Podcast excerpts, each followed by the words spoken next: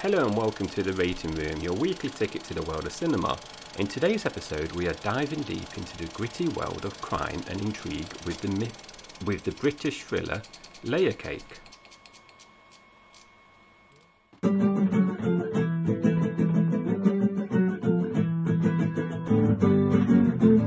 Rating Room. The Rating Room. The protagonist, who remains unnamed throughout the film, is a successful and savvy cocaine dealer in London. He has plans to retire from the criminal underworld and live a quiet, wealthy life. However, his plans are disrupted when he is tasked by his boss, Jimmy Price, with finding the daughter of a powerful crime lord, Eddie Temple. That is Layer Cake in a nutshell. And Jai, we can't start the rating room without our usual first question. Have you seen this film before and what did you remember about it? Yeah, so I've seen the film um, several times, Andy, and I remember quite a few standout scenes. And I remember there being some really intense moments in the film as well. I remember that Daniel Craig's character and performance was really captivating, actually, because I don't recall seeing many films, if any, before this one, actually, of Daniel Craig's. And you could say this film was his um, audition for the James Bond role as well. I do recall some plot twist. Um, I do recall some plot twist as well, and I remember the the final scene um, in the countryside with the the country house. What about you, Andy? So, this is a new one for me. I knew that it stars Daniel Craig, and then that's it. I know nothing about the film. I knew nothing about the the type of film, the genre, the other stars. All I knew is is this is a Daniel Craig film. So this is a really blank slate for me. So this is the second time, isn't it, Andy, that you've been in this situation with um, Interstellar being the first time? Indeed. Yes, and uh, our regular listeners will remember um, that Andy wasn't a big fan of Interstellar. And if I recall, Andy, was that a 3 out of 10? It was a three out of ten, yeah. So the bar is very low. Layer cake does not have to do much to to jump over three out of ten, but uh, I guess we'll find out as we discuss. Yeah, and I must admit, Andy, when we, we picked this film, I was quite intrigued to see what you thought of it, especially after the the the situation we had with Interstellar. I was a little bit nervous, but I was quite intrigued actually to see what you thought of um, Layer Cake. Yeah, the difference with that is I kind of knew what Interstellar was about to an extent. You know, I knew the stars, I knew the genre, I knew I knew what to expect to a certain level. Whereas this, I didn't really even have expectations, and I didn't look into it beforehand because I didn't want to kind of prejudge it, as it were. So it could have been a cookery film. It, could Baking. it could have involved cooking and other things of that nature. so let's get into the film now. As always, we talk about the box office first. So I'm going to kick things off here. Now, the budget was $6.5 million and the box office was $11.7 million. And as usual, we do adjust the box office in today's money, and that brings it up to $18.9 million. Now, that was due to the film having a very limited run in cinemas in the, in the United States. And this explains why the box office performance is a lot lower than the other films that we've covered this season, but also in previous seasons. Now, in its opening weekend, Layer Cake was only available in 10 theatres and ranked 35th in the US weekend box office charts. Now, they did open more theatres over the next few weeks and was in 200 theatres by the fourth week when the film then peaked at 15th. If we focus on the British weekend box office, things are a little bit differently. Probably what you'd expect being a British film. Film opened at number three in its first weekend and stayed in the top five for the next three weekends. And uh, the two films that kept Layer Cake from reaching number one in the British box office were the films Wimbledon and Saw. Now, Andy, I know you've mentioned Saw before, and I've seen the, the original Saw film. Have you seen Wimbledon before? I have seen Wimbledon football team play football, and I and I have seen some real Wimbledon tournaments, but I've not seen the film Wimbledon. It just doesn't appeal to me. I'll be honest. Doesn't flare. So, a little um, side note here, Andy. When I was first dating my wife um, years and years ago, I remember Wimbledon being on TV, and I, I just asked her, I said, "Oh, do you know where Wimbledon is?" You know, thinking she might say like London or somewhere like that. And then she turned around and said, "Is it in France?" and her geography isn't that great. But I always remember that. That's going back nearly probably about 20 years. And it was that moment you knew she was the one. yeah, the keeper, yes. Uh, let's let's dig a little bit deeper. So the film Layer Cake released in 2004, directed by Matthew Vaughn, with the soundtrack composer being Lisa Gerrard and Ilan Eshkeri. The film is based on a book by J.J. Connolly, and Layer Cake was the British author's debut novel and was first published in 2000. Now, the screenplay for Layer Cake was also written by J.J. Connolly as well. So that's nice that he, he got to write the book and also the screenplay. Now, this is Matthew Vaughn's directorial debut, having previously served as a producer on films including Lock, Stock and Two Smoking Barrels, Snatch, and Mean Machine, three films that I do enjoy. Yes, and uh, this one certainly fits the type, as we'll discuss as we get into it. Now, since this, Vaughn has directed a number of films, including Stardust, Kick Ass, two X Men films, and the Kingsman trilogy. Uh, his latest film, as at time of recording, is the film Argylle, currently in cinemas starring Henry Cavill, Bryce Dallas Howard, and John Cena. Now, as mentioned in the intro, Daniel Craig's character remains nameless throughout the film, and uh, this brings me on to a question of what should we call him throughout this episode. He's credited as 4X's. 4X. So, do we call him Yeah, it's a shame they didn't do the film credits as triple X because that would be a lot easier to say. Uh, 4X, isn't that like a an Aussie beer or lager? Castlemaine 4X? Yeah. I I remember that from my uni days. Yeah. But uh, yeah, I, I quite find it interesting actually that the character remains nameless throughout the film. I like that little um, little play. Now, Michael Gambon plays gangster Eddie Temple, and Gambon had a successful acting career that spanned over six decades. Now, you might probably recognise him. Well, I think you will recognise him because he was featured in Hogwarts um, as the head teacher, Professor Dumbledore, in the Harry Potter films. And also in Layer Cake, um, we have Tom Hardy, and this is one of Tom Hardy's earlier roles, and he plays the role of chemist Clarky, and he looks very young um, in this film. And before this one, um, he actually previously appeared in roles Black Hawk Down and Star Trek Nemesis. Yeah, very young Tom Hardy, and his name's quite a way down the credits as well, so he's he's not listed as one of the main actors. Now, Irish actor Colm Meaney plays the part of Gene. He's probably best known for his role as Miles O'Brien in the Star Trek The Next Generation and Deep Space Nine series. Uh, we have a familiar actor playing the role of Sydney, the boyfriend of Sienna Miller's character. That actor is, of course, Ben Whishaw. You might recognise Whishaw from a number of films, but we've mentioned him briefly, I would say, during season one of the podcast as he plays Q in three James Bond films alongside Daniel Craig.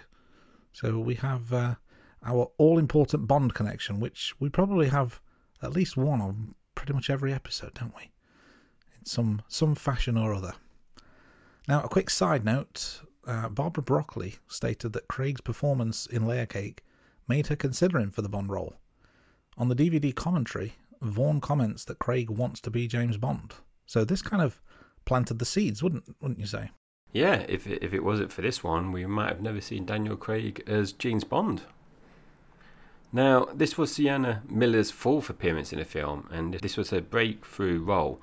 Now, Miller later appears in another film by Vaughn, Stardust, which is a, a fantastic film. I like Stardust, and to take that song from Stardust, which I cannot remember the name, was my um, wedding song. You know, where you have your first dance, Andy. Uh, Rule the World. That is it. Yes, yes. Well, you know my early onset dementia there, Andy. Should I- Lucky should I edit- is- Yeah, I was going to say, shall I edit the part out where you say you can't remember your wedding song? Jai definitely remembers this wedding song. What was it called, Jai? Tell the listeners. Rule the world. There we go. The film received a, a number of nominations, including one for Best Promising Newcomer, BAFTA Award, and four Empire Award nominations in the Best British Actor, Best British Film, Best Newcomer, and Best British Director. Now, Matthew Vaughn picked up the best, best British, lot of best there, Best British Director Award at the Empire Awards. That's easy for you to say. Now, um, I've got more beeping to do here because I have to give this next stat. An article from 2020 states that Layer Cake has an average of two instances of the word f per screen minute, which makes this film 54th on the all time list of films to feature the word f. So it's, uh, I guess you could say, number 54 on the f list. Yeah, and that's a, an interesting fact. And I think it's interesting. And my wife constantly, I know I've said this before, but my wife constantly takes the mickey out of me for keep using interesting, um, Andy. Well, I'll keep using the word f then, shall I? I don't think you're going to find that fact in many film podcasts, Andy. So this is what makes our podcast unique. Now, as usual, we're going to talk, uh, spend a little time talking about the film. Now, I think the the opening scene is really memorable actually because you've got Daniel Craig's voiceover giving the audience some background um, to the drug scene as well, and we are introduced to 4X. Tri- Well, how are we going to call this, Andy? Tri- Triple X, 4X. I, I I in my notes, I just kept referring to him as Craig because, I, having having not seen the film before, I was just waiting for his name to be revealed. I didn't know that it was a thing until the very end, so I just referred to him as Craig or Craig's character. But we can we can call him Forex if you want. I just don't want um, any trademark people to come after us, Andy, on our little podcast. But uh, I will I will mix things up, and so we're introduced to Craig's character and his crew, and we we see FC UK um, in quite a lot of branding here, which I thought was really interesting. And then you know we've we've done some research here like we usually do, and FC UK gave permission for the film to use their branding in the film. Now, that's thanks to one of the executive producers on the film who happened to be the founder of the French Connection UK brand. There you go. It's not what you know; it's who you know. Now, my initial comment of seeing Craig on screen was that he looked quite skinny, or at least skinnier than I'm used to seeing him. You know, having seen him in the Bond films predominantly, he's uh, a bit of a beefcake, but not in this. I thought he was a little bit skinnier than usual. Uh, we're also introduced to the criminals who have gone to Amsterdam to raid a drug manufacturing plant. And uh, in parallel, 4X talks about his plan to leave the drug scene. Now, I thought this whole setup, where you've kind of got Craig's view, you've got the Amsterdam thing happening, kind of there's a bit of back and forth, really sets the scene for the whole film really well. And there's no messing about. It's no lengthy, convoluted intro. There's nothing to kind of get your mind around. It's just bam, we're into it. This is what the film's about. Let's get on with it. And I really enjoyed that. Yeah, and I think it's quite unique, really, because he is essentially about to leave the scene. And obviously, what happens in the film occurs because he's talking about not being in the game for like forever. And he, he I think he quotes he wants to get to a million or something, and then he, he's ready to get out. So I think that that's really interesting.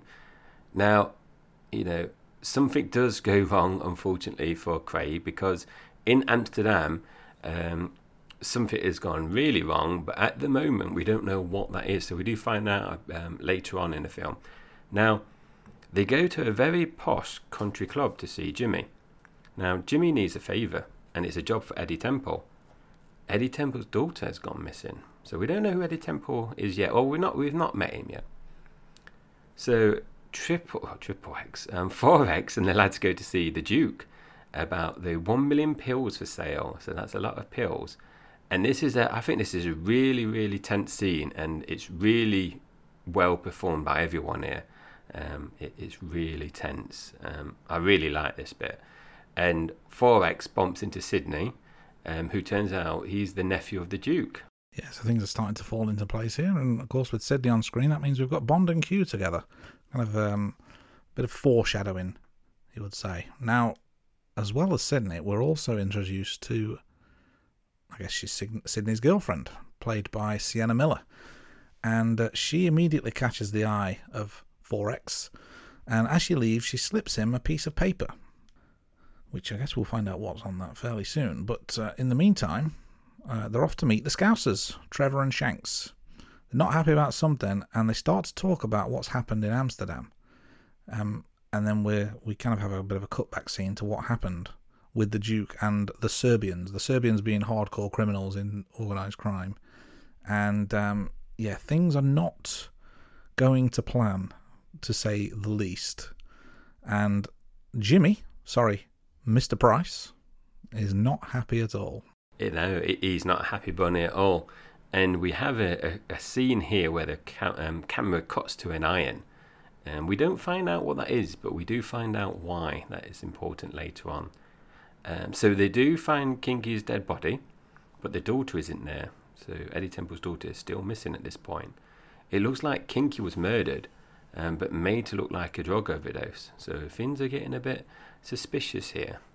Now, later on, they're in a cafe, and a bloke called Freddy comes in, and he's looking really worse for wear. And he asks Morty for some money, and eh, you know he he sits down and have um, I think it's his breakfast with um, Craig and Morty, and this scene is really really brutal. Um, and Morty um, essentially gives Freddy a, a really um, bad beating. And then when this is happening as well, we we see Duke is murdered, but we don't see who's killed Duke yet. Yeah, there's a lot going on in multiple locations. Uh, just going back to the the cafe scene, I agree with you. I thought it was uh, a really, really well done scene. Escalated very quickly, didn't it?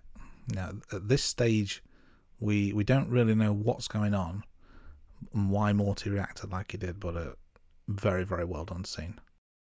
It, the thing I found difficult was, you know, it's a it's a it's a beating, and then you think it's all going to be over, and then he goes and gets the like the the jug of steaming. I think it's tea, Tea, because yeah. the tea bags come Yeah. out, uh, and that just like tops it off, and then they obviously make a, a quick escape, don't they? Yeah, it's um, it's pretty bad. But soon thereafter, Forex meets up with Gene, and Gene gives him the backstory about Freddy and Morty and why Morty ended up going to prison. Now, I noted a quote in another scene around this time. Um, I'm going to say it, and then if we need to cut it, we'll cut it. But I thought it was quite funny when they were basically questioning whether one of the characters in the flashback was gay or not, and his response was, "F- "Females is for." When that happened, Andy, when I was rewatching this, I thought you'd might like that line. And then when I saw and heard that you just quoted it, um, it does give me a little smile because I thought you'd like that one. Yeah, it's a good one. Now, it is it is a good one. There are a few good um, quotes actually. Now there is a funny scene with the the gun display cabinet as well, and Craig acting like a hitman, kind of like um, acted a bit like a spy. Um, and like I said earlier on, this is kind of his au- audition for the James Bond film. Now Dragan rings Craig's character, and he's looking for the drugs. Yeah, this phone call I thought was quite amusing as well.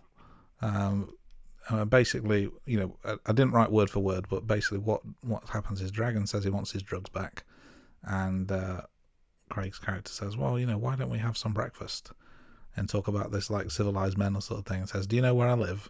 And Dragan says, "No." He says, "Well, fuck off," and puts the phone down. it's just just a, a brilliant way to end the phone call. I thought. It, it is a good way, but also um, I think it's quite intelligent because he knows that he doesn't actually know where he lives. So he's got his mobile number, but he doesn't actually know where um, Craig's character lives at the moment. So that's good.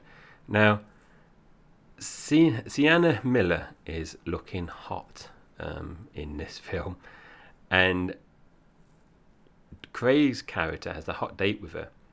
But things don't go to plan. So I knew this. I remembered this bit. So I knew this was building up.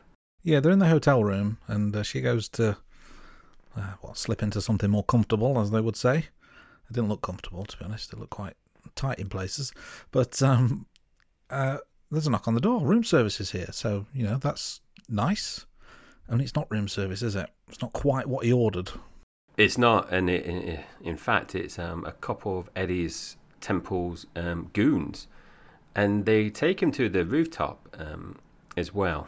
And he, he he kind of, I think he opens his eye. Oh, they take the um, the um, mask off his face, and um, he's he's laid down, isn't he, over the, the top of the, the roof with his head over.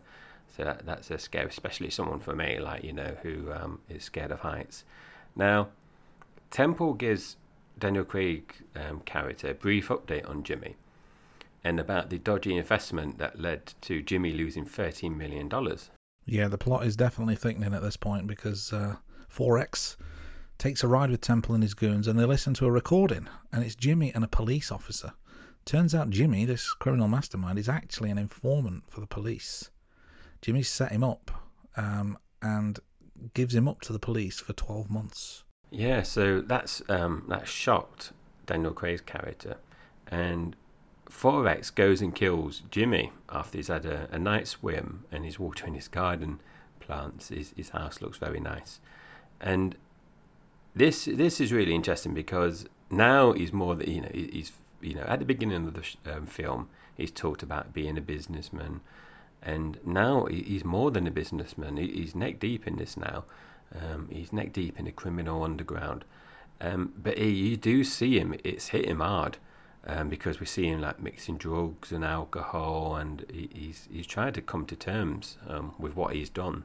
Yeah, he's almost like drinking himself into a bit of a stupor, isn't he? He's uh, he's in shock. But uh, something tells me killing is a skill that might come in handy for Craig in the future. Now, from there, Craig's character wants his money, so he goes to see his accountant.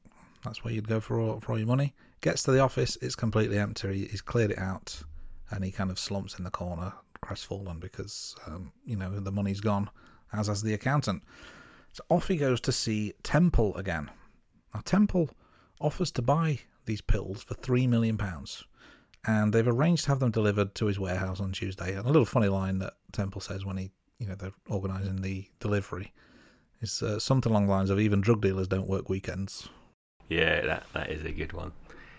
And Forex and Morty go to see Gene, but Gene gives Forex a, a, a really brutal beating, and Morty's um, locked outside. Now, the Daniel Craig character does convince um, Gene and Morty to listen to the recording of Jimmy, and you know that's the recording where they find out that he's an informer, and they do believe him now. Yeah, he's he's a right mess though, isn't he? So they're all, you know, after this revelation has come out, they're all sat at the, I think it's the breakfast bar, isn't it, in the apartment, having a bit of a drink, and uh, the Gene's talking about that he kept the gun from from a crime years ago because it was his favourite, and uh, I, I just found this amusing when Morty says, "I hope you don't tell the other guns you've got favourites." It is uh, another funny little quote, Andy, you've got there. And the next day, we, we see Craig's character, and he's meet the the Scouse, the hitman, um, at the train station, and they go to meet Dragan. Now, Fins don't go to plan though again, and Dragan hits the hitman. Oh, sorry, I say he, he hits the hitman, he kills the hitman. This this was a really really good scene. It really took me by surprise as well. Um, just just the way that they're kind of peering out in the bushes and you know waiting for Dragan to appear. He's going to appear at any minute, and then bang the shot from out of nowhere. It's like whoa, what just happened? Really really enjoyed that. Now later on, he meets up with and Morty, and it turns out that Gene and his goon were the ones that killed the Duke and uh, his girl, and he's got their dead bodies in the freezer. Yeah, and this little fact actually comes in handy. So Daniel Craig's character goes to negotiate with Duke's men, but armed police raid the place. Now, the police take the drugs away, and they manage um, Craig's character and the the Duke's men.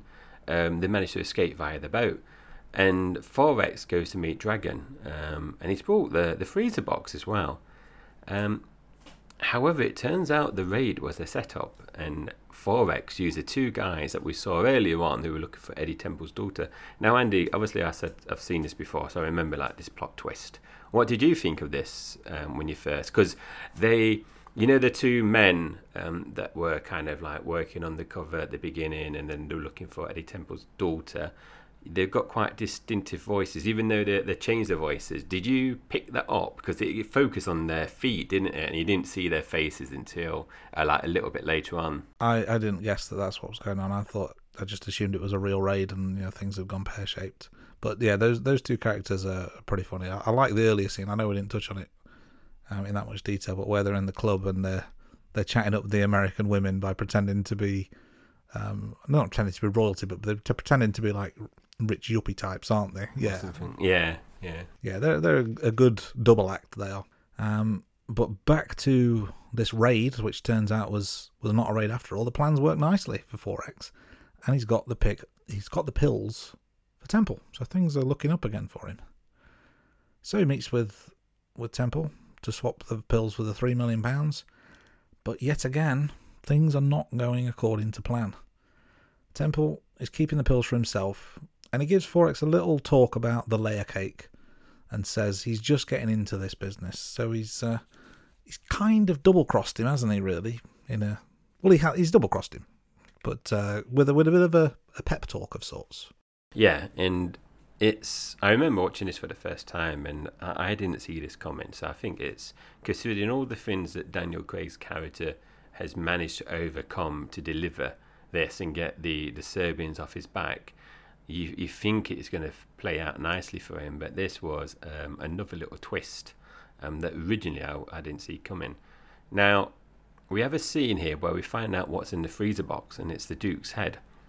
And then we also um, like the camera kind of pans out, and we sit, we witness the scale of the Serbian drug business. So even though they they had a million pills stolen um, at the beginning of the film by um, the Duke and his men and girlfriend, they they could have e- easily kind of um, taken that hit, but obviously it's all about reputation, um, and for them that that wasn't even probably a day's work, you know, in terms of that manufacturing plant, was it? It's like finding change down the sofa and saying you've stolen money from them, isn't yeah. Now, Forex decides to fill the void that Jimmy's death has left, and we later see him at the country club. So this is the same country club that we had at the beginning when he met with um, Jimmy uh, and co, and they give a toast to the new king. However, Forex walks away from being a king, so I don't know if he's ever explained like how much time has elapsed here.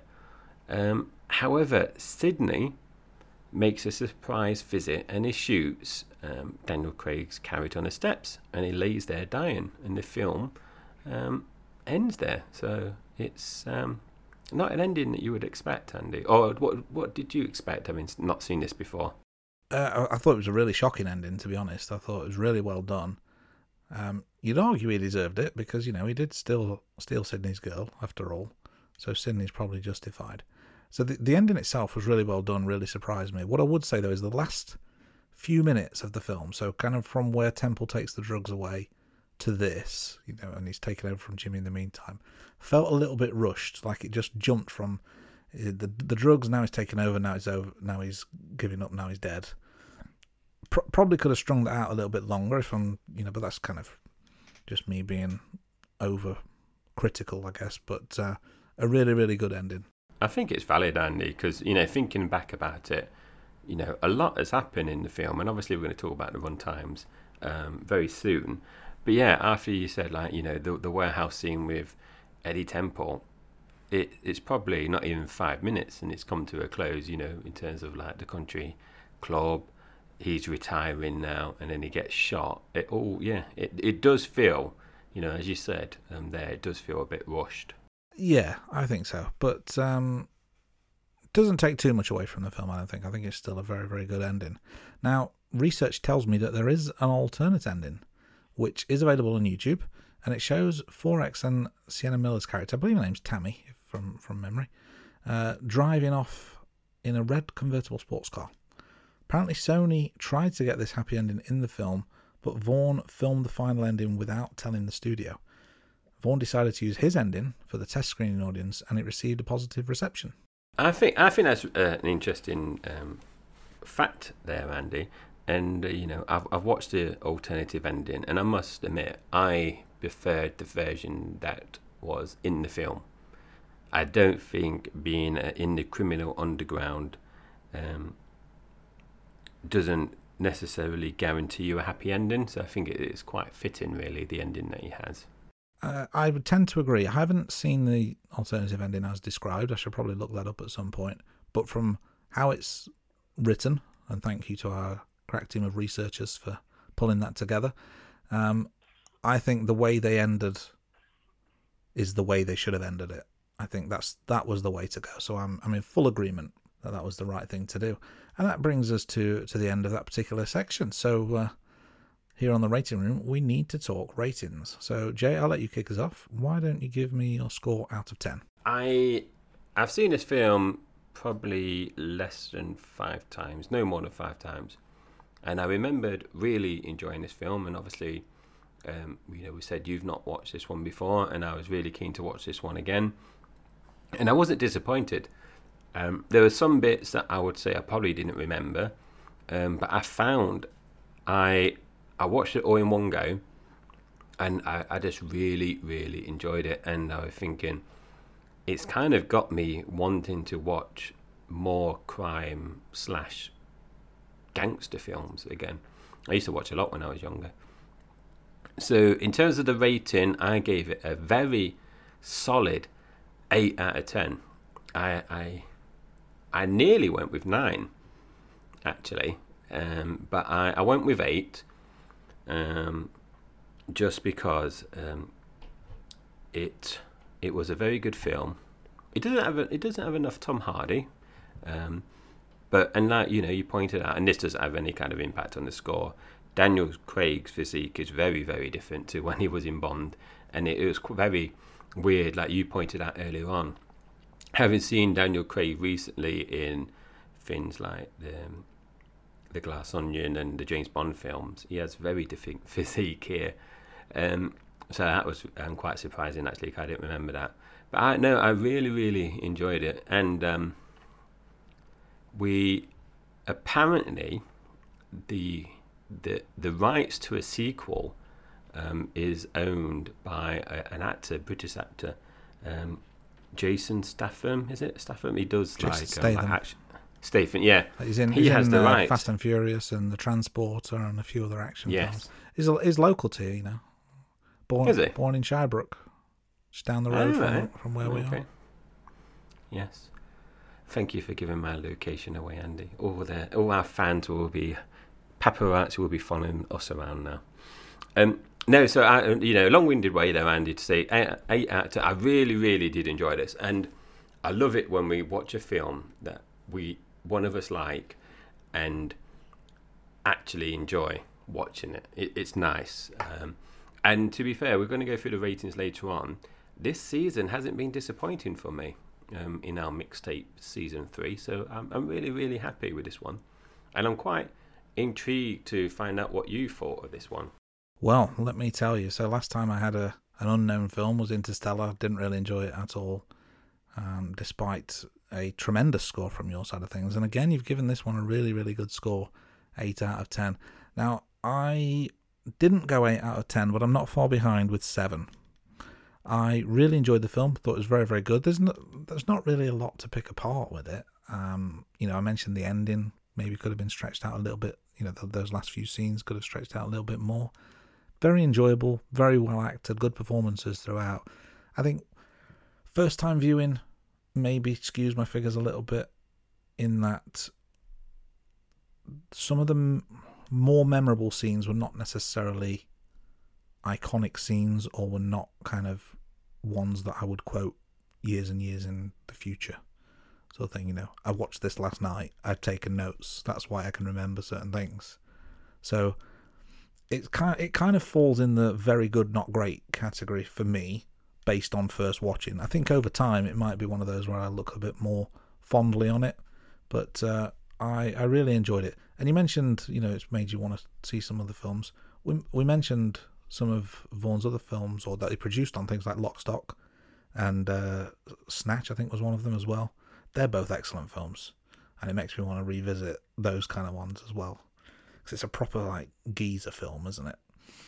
Uh, and I do enjoy that. But yeah, really enjoyed the film. Seven out of ten. Uh, a really good effort. And going back to what your, your point, Andy, yeah, Lock, Stock and films like Snatch um, are really good. And Snatch, um, I watched last year actually. Um, you know, Brad Pitt playing um, playing a, a traveller, isn't he? Uh, I think he even might be Irish. Um, Yeah, it's. Uh, I love Brad Pitt in that film. The, the the thing that I always I always remember from that is um, when he's talking to Stephen Graham's character, and he's like, "Do you like dags? What? Like, do you like dags? oh, dogs. Yeah, I like dags. so we've we've given you our, our rating, so eight out of ten for me and Andy seven. Now, what do the good folks at IMDb think? And I can tell you, they think 7.3 out of 10. So consistent with our scores. Yeah, and Rotten Tomatoes were a little bit more generous, but again in the same sort of ballpark. 81% on the tomatometer with an 84% audience score. So very respectable scores all round from the, the three big sources of, of movie ratings, that being IMDb, Rotten Tomatoes, and now the Rating Room, firmly established in the top three, if I do say so myself. Now, let's end things as we always do with our pièce de résistance, and that is, of course, the Rank Bank.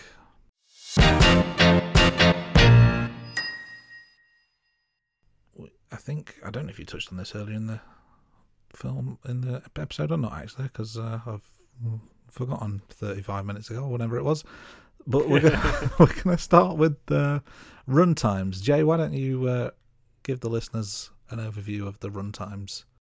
Yeah, so I I didn't say how long the runtime was. I kind of alluded um, to the runtimes earlier on, and in season three, um, we you know in season one and two, season one and two, we used to mention the runtime earlier in the podcast, but we took that out um, of this season. We just cover it now in our the rank bank.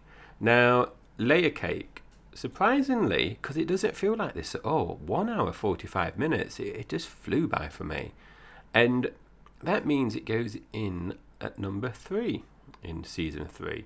So Interstellar out there at two hours forty nine minutes. They they flew by for Andy surely. Um, Die Hard at number two, Layer Cake um, at number three, Hangover five minutes shorter at number four, and Elf popping up the bottom of the table in terms of the run times.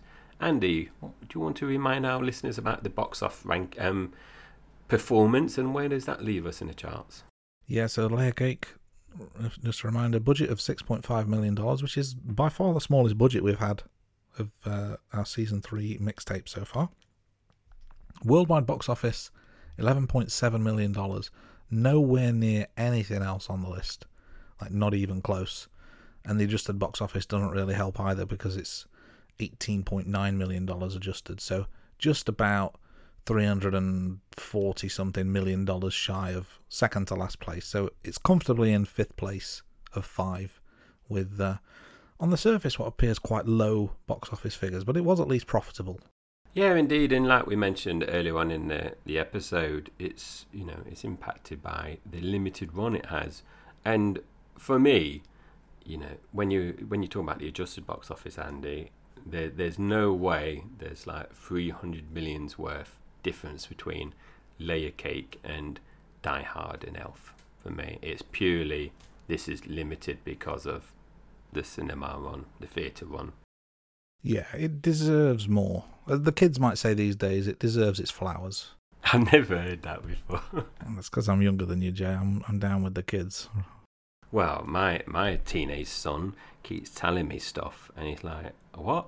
what what do you mean like all the lingo and then i just feel old because i think of like when i was young and then telling my parents because he keeps saying oh it's sick it's sick and he's like are you sick no it's sick he's like oh and then he said something about oh he's talking about some new clothes he got and he, he, can't, he said i can't remember what he said so don't quote me but he said like oh this is so dry or this is so crumbled or something and i like looked at him and he meant oh that means it's like really slick really good and he's like, he's talking another language. I just feel really old. He's 15 and he's just got into fashion. And it's Is your son like, becoming a, a Cockney gang, gangster type? uh, it, it's funny because um, I, I, went somewhere and, you know, listeners, I'm originally from Essex and Andy um, is from the Midlands and we both live in the Midlands now. And I went somewhere and I was talking to this woman and she was like, oh, you've got an accent, you know, where are you from? So I said, oh, I'm originally from Essex. Bearing in mind, that I moved up from Essex when I was six or seven years old, and now I'm 42. And people still pick out, you know, some words they, you know, there, there's some words like my wife will say that it's like my Cockney comes through, and I think it's like, especially when I'm stressing out, I will see something, and my, my wife will like moan at me saying, "Oh, your Cockney's coming out." But yes, Anyway, I've really digressed there, Andy. So you know, I best get back onto the the the rank. Yeah, you were talking about getting the... your Cockney out. now, the the rank bank. So, as always, now in season three, where the mixtape season, we are doing the film rankings by genre. So, this is the first film we've got in our drama and thriller um, rankings. So, just to remind everyone, I gave Layer Cake 8 out of 10, and therefore, because this is the first film in our drama and thriller, it goes in at number one. Andy? Yep, first film for the drama and thriller genre, 7 out of 10 for me, so it's in first place as things stand. But uh, we will be having more films fill in this genre and all the others as the season rolls on. So keep listening in future weeks for new ones to be added to the mix to see how they compare. But uh, that was quite a nice trip down uh, down to the southern part of England and the gangster world. So uh, probably time to end things before you know we get taken out by Dragan and his mates. So thank you everyone for listening. Hope you enjoyed what we had to share with you today. Yeah, and you can send any questions, suggestions, feedback that you might have via our social media channels or by reaching out us at the rating room at gmail.com. Don't forget, we've got the website up and running, theratingroom.com, and we've also got our YouTube channel where you can find these episodes, clips of other episodes, short. Uh, you know, there's a whole bunch of stuff on the YouTube channel. You should really check it out um, uh, if you're a fan of the podcast and a fan of TV, movies, and films, because we've got all sorts on there. Check it out at the Rating Room. You can find us on all major social media sites by searching for at the rating room. And make sure you subscribe to our channels and you can stay up to date with the latest news. And remember, if there's any films or TV shows that you want us to watch and give us um, our view on these, do let us know. Now it's uh, it's that time of year, isn't it, Jai, where love is in the air. Um, Valentine's Day is around the corner, and I've got an idea. I think we should spend Valentine's Day together, talking about one of the better romantic comedy films. I think of uh, from the world of cinema as we we go back to a favourite from season two, and that being Mr. Tom Hanks. But this is a film we didn't cover in season two, um, and it is You've Got Mail. So, uh, Jai, will you be my Valentine? Yes, Andy, I will. I can't think of anything better than sp- spending Valentine's evening with a middle aged man. And our hundreds of thousands and millions of listeners as well. Hundreds of thousands, yes, yes. So we'll we'll be there next week, uh, where we'll be giving you all the love that we can. Thanks for listening, everyone.